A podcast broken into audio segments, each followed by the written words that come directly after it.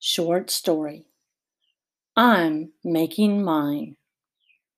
Imogene trudged down the porch steps of her sister's farmhouse, doing a quick kindness and her civic duty. She crossed the yard, lugging two large bags to the burn barrel, while pattering footsteps followed close behind. She hoped it wasn't the murdering demon that had kept her up half the night, sending some unknown critter to its untimely end. Hey, Auntie, let me help you with that. Without so much as a by your leave or an explanation that the trash bag was white and the goodwill bag was black, Lucy flung the two bags over the edge of the canister, where they landed with a definite thud. Lucy, medium height, dyed jet black hair, pale skin, and wearing a man's tank top over artistically torn shorts, clapped imaginary dirt off her grubby 16 year old hands and grinned. I have something important to tell you. Tugging the black bag back out of the barrel, Imogene grunted her version of, Well, get it over with. Her posture, decidedly more formal, hands on hips, shoulders back, and her eyebrows bunched, Lucy launched her declaration like a night missile into rebel territory. I'm going evil. Really bad. It's a choice, and I'm making mine. Maxwell Smart's voiceover played in Imogene's head. For niceness instead of evil. She flung the salvage bag over her shoulder and tromped across the wet grass, her damp shoes sliding with each step. Lucy pranced alongside, wringing her hands into unnatural whiteness. Didn't you hear me? Imogene stopped at her car door and dropped the bag on the gravel driveway. I'm doing my absolute best to ignore you. Now, go inside to your mother and break her heart after every good thing she's done for you. I have to drop this off at Goodwill before they close, or I'll be stuck driving it to Mass in the morning with old man Davy and his wife pretending they don't notice a thing. Would it bother them so much if you had an old bag in your car? They wouldn't care, really, but they'll have nothing to talk about, so they'd ask, and then I'd have to explain that I stopped by my sister's place yesterday, being today, and it would slip out that my niece tried to burn the blinking thing before I could get it to Goodwill. A microcosm of a grin twitched over Lucy's face. So you wouldn't tell them that I've gone evil? You tried to burn a donation to charity. Enough said, honey. A prolonged sigh followed Lucy as she directed her feet to the porch steps. No one understands me. Least of all you, child. Imogene swung the bag onto the back seat and plunked her body before the steering wheel. She drove down the lane at the moderately safe speed of 40 miles per hour. Pulling into her driveway, Chansey, Imogene's Irish setter and sorry excuse for house security, bounded forward. What does one say to a happy go lucky dog? What she always said. Yes, I love you, but don't jump. It's bad manners.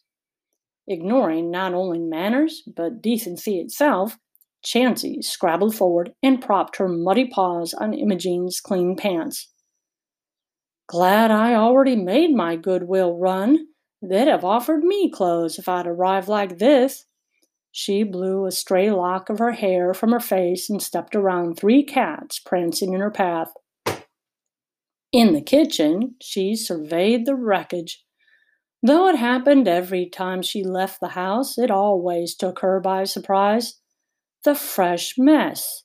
And of course, neither Carl nor the kids would know how it happened.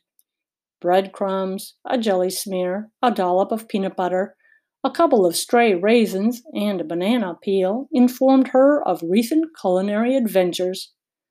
Brad, undoubtedly. The boy was growing faster than poison ivy around the utility pole. Not his fault, nor his dad's. Not mine either, come to think of it. She shook her head. But your mom has a lot to answer for. Her 65 year old husband, with a hint of arthritis in his joints, lumbered into the room, a good 20 pounds overweight and sporting the unshaved look, Carl swallowed the last of what smelled like the missing banana and offered a half wave. Jane hightailed it to work an hour late, and Joe's gone off with friends to a game. Had to eat early, so I made sure he got some fruits and vegetables. Imogene wrung out a wet dishcloth and rounded up the crumbs. How's that? I made him add raisins and corn chips to his PBJ. She brushed the crumbs into the trash and started on the dirty dishes. Why would he agree to that? Sounds terrible. He wanted 20 bucks. Nothing for free in this world. Carl leaned against the counter and appeared to mull over the ponderous truth he just revealed to the world. Imogene wiped her hands on a dry towel and stared fixedly at her husband. You bribed your grandson to eat our good food with your hard earned money? Carl let that sink in. Yep, that's about the size of it. He patted her shoulder. But I've been busier than a bee in springtime.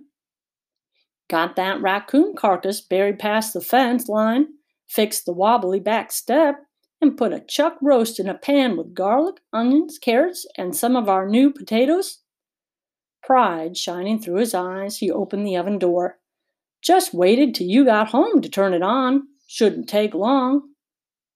Pleased, but stuck on the words raccoon carcass, Imogene flashed a falling star smile. What'd you bury? She tilted her head to the left. Her hearing had never been good, but after today, she seriously debated the benefits of a hearing aid. You know, the coon that lost the big battle last night? I heard the battle. I just didn't know who the participants were, or who won. Didn't see any winner badges. Just the loser, stiff as a board in the garage this morning, though he was laid out near Chansey's food bag. Chansey has never killed anything in her life. Too silly. Carl shrugged. Everyone has their limits. Guess old Coon pushed them too far. Imogene planted a kiss on her husband's cheek, pressed the bake button until it read 400, then started toward her bedroom. I'm going to change out of these clothes and lay down a moment. She stopped and glanced over her shoulder. Lucy told me that she's going evil now. Picked out clothes to match and everything. Carl snorted. Yeah, good luck with that. Imogene turned around and propped her hand on the counter. She said it was her choice. Shaking her head, she tried to toss Lucy's baby picture out of her mind. We never considered that option. Carl started for the back door. Oh, yes, we did. Just didn't tell anyone. Not like kids today. Good Lord, they tell everyone everything. And why is that? Don't know, honey. Carl passed out the door and creaked down the back steps. Later that night, as she lay in bed, Imogene had to give it to her husband. Her belly felt as satisfied with dinner as it had ever been. She enjoyed resting comfortably in her husband's embrace. Sometimes his ways sent shivers of irritation through her whole body, but right now perfect calm flooded her being. The soft feel of his arms around her middle, fitting together as perfectly as spoons in the kitchen drawer. After a day of small duties, work challenges rose from the murky depth of thoughtless minds, she closed her eyes and settled her heart to the drum roll of raindrops against the window pane. No murdering demons tonight.